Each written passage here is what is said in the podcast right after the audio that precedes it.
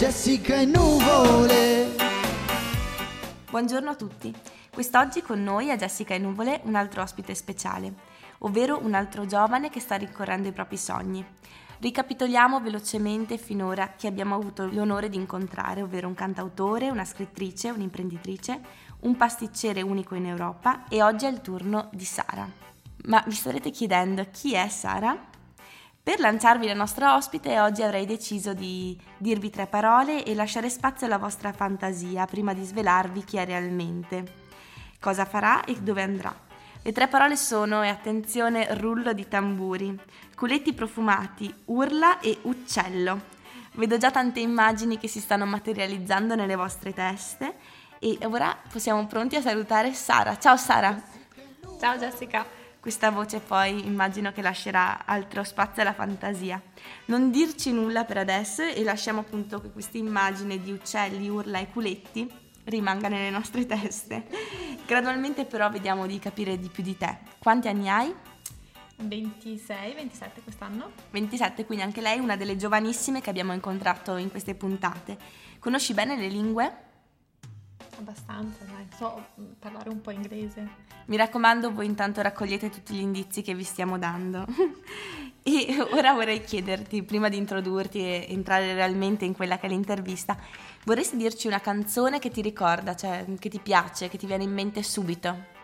Allora, la prima canzone proprio che mi viene in mente è Sara di Antonello Venditti. Perfetto, allora direi ai nostri 5.000 ascoltatori che lanciamo questo pezzo e poi ci rincontriamo subito con Sara. Quindi Sara, svegliati, è primavera di Antonello Venditti. Sara, svegliati, è primavera. Sara, Grazie Sara per questo brano che ci hai consigliato. Direi che è una canzone interessante e che come vedrete potrebbe anche essere molto a tema. Però prima diciamo parliamo un po' di te, di chi sei. Muoio dalla voglia in realtà di continuare un attimino a mantenere i nostri ascoltatori un po' sulle spine e di immaginarti appunto con, eh, con queste immagini che abbiamo prima lanciato. Grazie Sara per averci consigliato questo pezzo che è sicuramente interessante. Come i nostri ascoltatori avranno modo di vedere poi, è un pezzo che probabilmente è anche molto in linea con quello che è il tuo mestiere. Però in realtà, ecco Tom, mi sono già fregata perché volevo ancora mantenervi un po' sulle spine, ma magari ci riesco. Sara, volevo chiederti una cosa. Da piccola pensavi che avresti mai avuto eh, a che fare con un lavoro che consisteva di stare fra un urlo e l'altro? Da piccola, da piccola piccola forse no. Diciamo che l'idea è maturata col tempo. Col tempo, quindi verso l'adolescenza Sara ha capito che voleva lavorare fra un urlo e un altro. Cerchiamo di capire realmente cosa c'entra Sara con i culetti profumati, le urla e gli uccelli. Vuoi svelarci il segreto, Sara? Cosa fai nella vita? E io faccio l'ostetrica. L'ostetrica. Una scelta che nasce? Allora, diciamo che è stato tutto per merito della mia mamma che da, da sempre mi ha detto tu hai il carattere per fare l'ostetrica, nel senso che sei sensibile. E qual è il carattere per fare l'ostetrica, Ah, Sara? n- Non lo so neanche io, però. È una cosa che mi ha sempre detto e mi ha spronato a farlo, secondo me perché voleva diventarlo lei o lei voleva diventare infermiera. Quindi una ha spron- proiezione della mamma. Sì, può essere, però mi ha buttato un po', mi ha inculcato questa idea e dopo diciamo che me ne sono innamorata. Perché non è un lavoro proprio comune, almeno io non è che ne ho sentite tantissime. No, non siamo tante. Quante Siamo- siete? Beh, no, in tutta Italia Eh siamo sì, tante, vabbè. però comunque ogni anno vengono sfornate dall'università 10 ostetriche, solo a Udine ad esempio. Pochissime, quindi. Eh sì, E c'è lavoro per... Beh, ma no, lavoro ne avete una valanga o sempre meno? tutti dici? pensano che noi abbiamo sempre lavoro, invece assolutamente no, è sempre più difficile. Ci sono meno bambini, uno, e poi, vabbè, noi la realtà trentina sappiamo che adesso chiudono tutti i punti nascita e quindi anche il lavoro delle ostetriche si riduce notevolmente. Ecco, vogliamo però prima di toccare questo tasto sul lavoro, che quindi appunto tu dici il lavoro adesso è sempre in diminuzione e quindi dopo vedremo come aggirare questo ostacolo e rilanciare un po' con, con ottimismo nei confronti appunto dei giovani che al mondo del lavoro si affacciano. Tu appunto mi hai detto che sapevi cosa fare ma perché te l'aveva detto la mamma, ma in realtà non era chiarissima, giusto l'idea di diventare un'ostetrica nella tua infanzia? Esatto, cioè, mm, in realtà dalle superiori eh, che ho fatto il liceo socio-psicopedagogico mi sono affacciata un po' al mondo più che altro infantile e quindi la mia prima idea è sempre stata quella di diventare maestra d'asilo e di prendersi cura. Prendersi cura dei bambini. Dopodiché, invece, buttandomi in quello che è l'università di ostetricia, lì impari che non è che la figura dell'ostetrica si occupa, sì, si occupa in parte di bambini, ma più che altro si occupa di mamme, quindi poco culetti profumati, ma più mamme urlanti. Urla. Ah, scusa, non abbiamo detto chi era l'uccello, cos'erano gli uccelli? Le cicogne. no, perché magari uno non se lo, cioè non è collegato a, questo, a questa sì, cosa. le no? cicogne, quindi faccio anche la cicogna nel tempo libero. E, e praticamente hai scelto quindi di fare il psico, sapevi che i bambini potevano essere la strada da, da intraprendere, insomma una delle tue passioni, però a un certo punto sei andata in confusione anche tu, giusto? Perché anche nelle puntate precedenti, scusami se ti interrompo, anche nelle puntate precedenti dicevamo con, con altri ragazzi che la scelta a 13 anni di cosa fare nella vita è piuttosto impegnativa e spesso le persone sbagliano, spesso vanno in confusione e i ragazzi che abbiamo incontrato e che hanno trovato la loro passione sono proprio, si sono proprio immersi in questa confusione, facendo magari a volte anche dei grandi pasticci nelle loro vite, per poi però ritornare in sella e anzi partire più carichi che mai.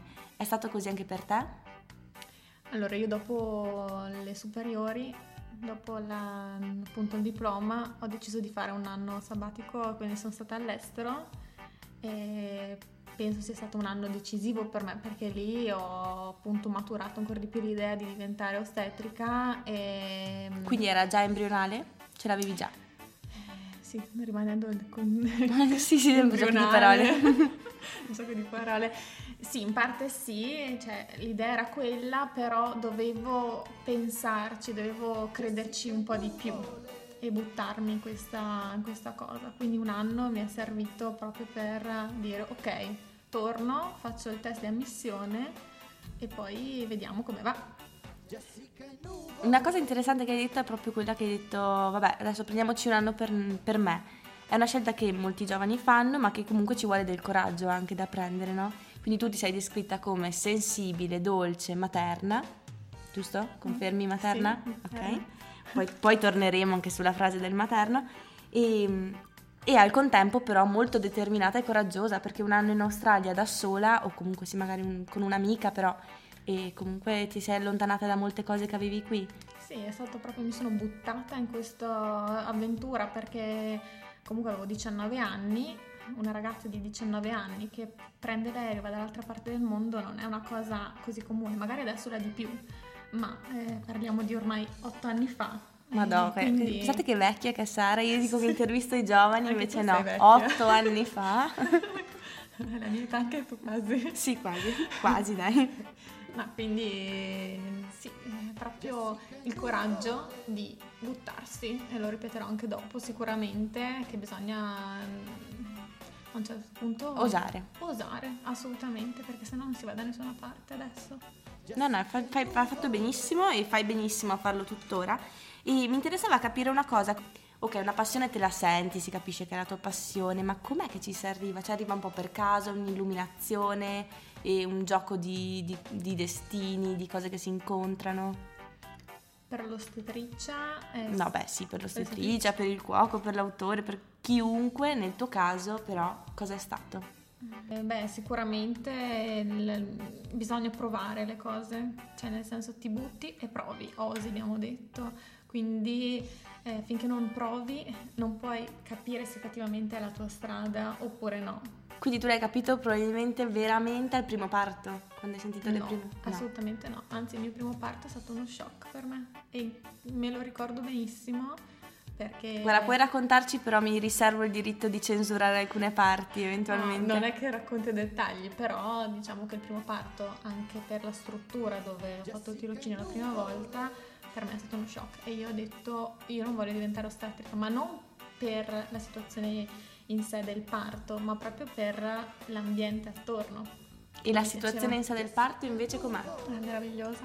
Dopo, con gli anni, con il tirocinio, con l'assistenza ai parti, quando arrivi al terzo anno che devi assistere a 40 parti per laurearti in autonomia, eh, trovi anche le persone perché si parla sempre di tutoraggio, quindi sempre una tutor, un professionista che ti segue in quello che è il, il tirocinio, che ha fiducia in te, ti lascia fare, eh, quindi impari un mestiere, una professione e lì ti, ti- ti butti in questa cosa e da lì poi ho imparato a diventare ostetrica mi sono innamorata tantissimo, cioè per me è una droga vedere i parti, io mi emoziono sempre, ma non emozione come pianti. Eh sì, dai, cambiamo la Ah. parola il termine droga perché sembra brutto che stiamo Eh, incentivando. però io uso No, la parola però- droga perché ehm, È giusto anche perché le passioni Cioè- sono così, no? Sì, ma è che perché il parto è pieno di ormoni, quindi anche l'adrenalina che hai durante un parto, sia, vabbè, logicamente la mamma che sta partorendo, ma anche da,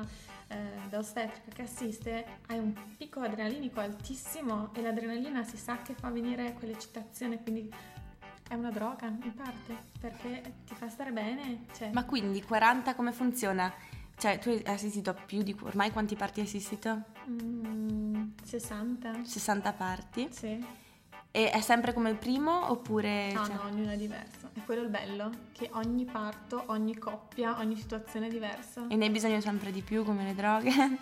sì, oddio, vabbè. Eh, perché comunque ti dà una carica, cioè se io adesso sono un po' giù di morale, ho una giornata no, e dopo mi capita un parto, anche se sono stanchissima, va di notte, eccetera, Mi capita un parto, una frase che pochi possono dire. nel senso che seguendo i parti travagli, comunque Certo. seguo le donne fino al parto, eh, lì è veramente una- un'energia che ti dà una soddisfazione incredibile.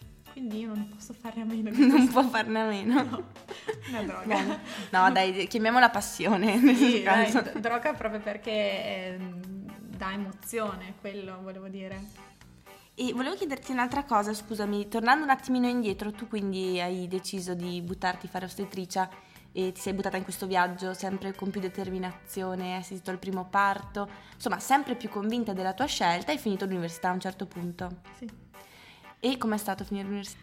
Allora, tre anni di università, io lo dico a tutte, anche a chi vuole magari intraprendere questa professione, dico sempre che sono tre anni molto difficili e bisogna avere questo lavoro ma anche come missione di vita perché non tutte hanno la mente per diventare ostetriche. Mhm. È totalizzante come lavoro, Sì, certo. assolutamente. E ti sei trovata di fronte a che cosa? Finita l'università, nel senso mh, prospettive lavorative, cosa, cosa vedevi?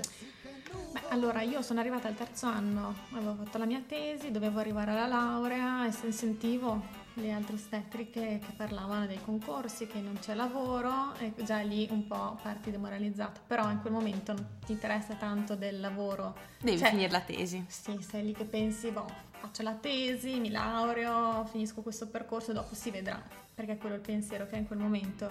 Dopo, quando arriva il tuo pezzo di carta con scritto laurea in ostetricia e dici sono finalmente ostetrica, ho raggiunto questo obiettivo, ti trovi a dire ok, adesso devo trovare lavoro.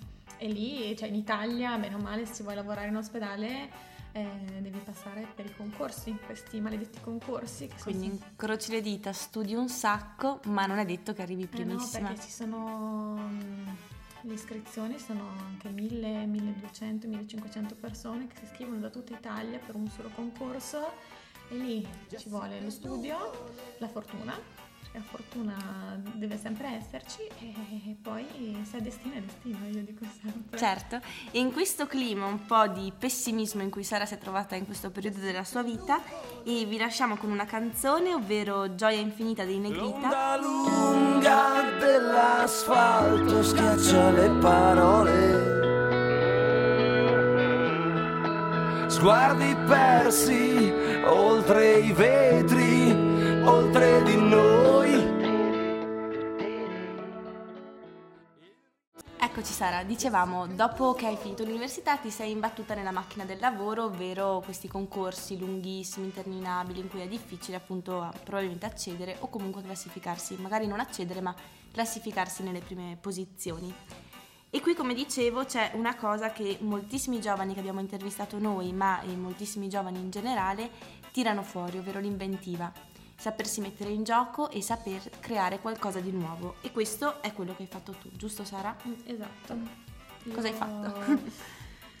Allora, mm, in Trentino c'è stato un concorso l'anno scorso, quindi ho provato a fare anche quello, però mm, per non abbandonare la mia professione, missione, passione, ho deciso proprio di buttarmi in un- quello che è la libera, la libera professione in ostetricia, cosa che non ti insegna all'università, perché in università diventi un'ostetrica d'ospedale, quindi impari a fare prelievi, a vivere la vita di reparto, assistere ai parti in sala parto, però non, non sai nulla di ciò che è la libera professione. E quindi dovevi crearti da zero. Crearmi sì, da zero. E quindi mi sono un po' informata, ho chiesto anche ad altre colleghe italiane e, e poi alla fine ho deciso di farmi partita IVA e buttarmi in quelli che sono i corsi, quindi tutto da zero perché non l'avevo mai fatto. E mettendo in campo anche competenze che magari appunto non erano solamente a livello teorico del mondo del- dell'ostetrica, giusto? Assolutamente, è tutto un lavoro completamente diverso perché ti trovi a rapportarti con delle persone, ogni persona è diversa, spesso e volentieri fai anche da psicologa, se posso utilizzare questo termine. E- Ecco, adesso ci saranno le mamme che dicono Oddio, adesso non devo più parlare alla Sara perché sennò mi scambia per la... Cioè, pensa che la scambi per la mia psicologa. No, però comunque anche il banale corso di acquaticità alla fine è un momento di incontro per le mamme, quindi secondo me è bello sapere di finire il corso e trovare l'ostetrica con cui potersi confrontare, è sempre bello anche quello. Ho riscoperto una parte del mio lavoro che non sapevo esistesse quando facevo l'università e devo dire che mi piace tantissimo anche questa parte, insomma, anzi. E a- a- quali altre competenze hai dovuto mettere in campo? Mi viene in mente così su due piedi. Aprire partita IVA e iniziare a fare mm, un lavoro con le proprie sì, competenze, cioè con le proprie teoria, però in un mondo in cui nessuno di fatto sa che cosa tu stai proponendo, che servizio stai proponendo, dovrai mettere in campo anche marketing, mm, non so, eh, pubblicità, insomma, un sacco di roba. Vabbè, innanzitutto bisogna fare corsi di formazione e i corsi di formazione vuol dire, vabbè, soldi, andare... Così, no? Giusto per rismontare tutti in questa puntata dell'ottimismo. Eh, ma però se non hai il corso di formazione, quindi anche se hai pochi soldi devi farti imbastare, fai quel corso di formazione il primo, eh, provi con quello, dopodiché proponi il corso, fai pubblicità, volantinaggio, sito internet, Facebook, Ti sei buttata in tutto e hai messo insieme 2000 competenze. Sì, e credo che la cosa più importante eh, sia il passaparola, quindi se una donna si trova bene con te, di conseguenza poi parla bene di te alle altre e alla fine le persone vengono, cioè nel senso è una questione più Sì, di... più che passaparola, esatto, direi una cosa che hanno detto anche le altre persone, ovvero le relazioni, prendersi il tempo per curare le relazioni, oltre che prendersi il tempo per reinventarsi, reinventare e mettere insieme anche più cose che magari uno non pensava che gli sarebbero servite per fare un unico lavoro. Esatto, giusto? cioè non- anche questo, il lavoro da libera professionista non è un lavoro che inizia alle 9, finisce alle 10, ciao a tutti. Io dedico tantissimo tempo alle mamme, ma non solo al momento del corso e subito dopo, ma anche telefonicamente. Io diciamo ricevo un sacco di chiamate, messaggi, è quello l'importante. Però vabbè, questo è anche un lavoro un po' particolare. Sì, prendersi cura comunque direi che... Ma in realtà credo che in tutte quante le professioni il fatto di prendersi cura del- dell'altro dopo paghi, ma perché è, è bello, è bello farlo e dà molte soddisfazioni. Prima di guardare dove ti vedrai fra qualche anno, Sara, lancerei un'altra canzone, ovvero eh, Sei bella davvero di Motta.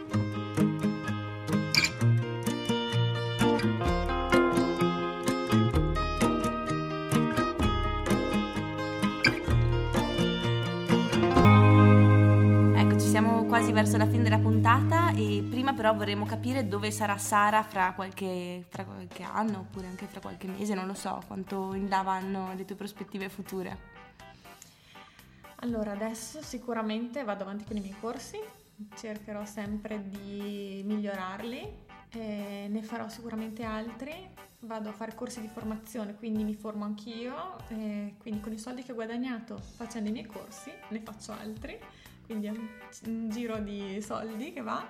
E, e poi eh, magari, chissà, forse proverò anche la strada della, dell'ostetrica ospedaliera. Comunque questa è la tua passione e qui sei sicura insomma di aver trovato la tua strada. Assolutamente. Parlavo l'altro giorno con una, eh, con una mia un'amica del fatto che io non potrei fare un altro lavoro perché non saprei cosa fare. Cioè, è quello. Questo ti piace troppo? Vabbè, d'altronde l'hai definito qualcosa di cui non puoi fare a meno, quindi direi proprio di sì, che sei sì, sulla sì, strada sì, giusta. Sì, sì, assolutamente non, non sap- non saprei fare un altro lavoro, giuro. Voglio chiederti che consiglio daresti se ti trovassi di fronte a un giovane e magari appunto, non so se 13 anni, ma anche che ha finito l'università, insomma, che consiglio gli daresti per affrontare un, un panorama che a volte può essere disarmante, che può scoraggiare nella maniera migliore possibile? Eh, sicuramente il fatto di provare, buttarsi nel- nelle passioni, in quelli che sono gli obiettivi è importantissimo. Poi non tutti hanno, secondo me, il carattere per poterlo fare, però mi viene voglia di spronare tutti i ragazzi adesso come fare l'esperienza all'estero che ho fatto io. Fatela ragazzi se potete perché vi cambia la vita. Sì, anche perché ricordiamo che qualsiasi esperienza, anche nella puntata scorsa Jennifer ci diceva assaggiate un po' di tutto, no? Perché magari uno la passione non l'ha trovata, però buttandosi, facendo esperienze nuove, comunque rimanendo aperti al mondo, prima o poi quella passione è possibile trovarla, è più possibile trovarla che stando fermi, insomma. Assolutamente sì. E ora uno scoop per Matteo. Matteo, se sei in ascolto, ora ti daremo uno scoop. Il vero sogno di Sara in realtà è Allora, quando la Jessica mi ha chiesto qual è il mio sogno, io, eh, io ho sempre pensato che non posso morire se non ho avuto un figlio, quindi il mio vero sogno è Vabbè, ti ha, addolcito la, pi- ti ha addolcito la pillola, Matteo. Comunque sì, il sogno reale di, di Sara è quello di diventare mamma, ma in realtà la sua passione, quella più grande che la muove e verso cui sta correndo e sta curando giorno dopo giorno, è quella di fare l'ostetrica. Mm.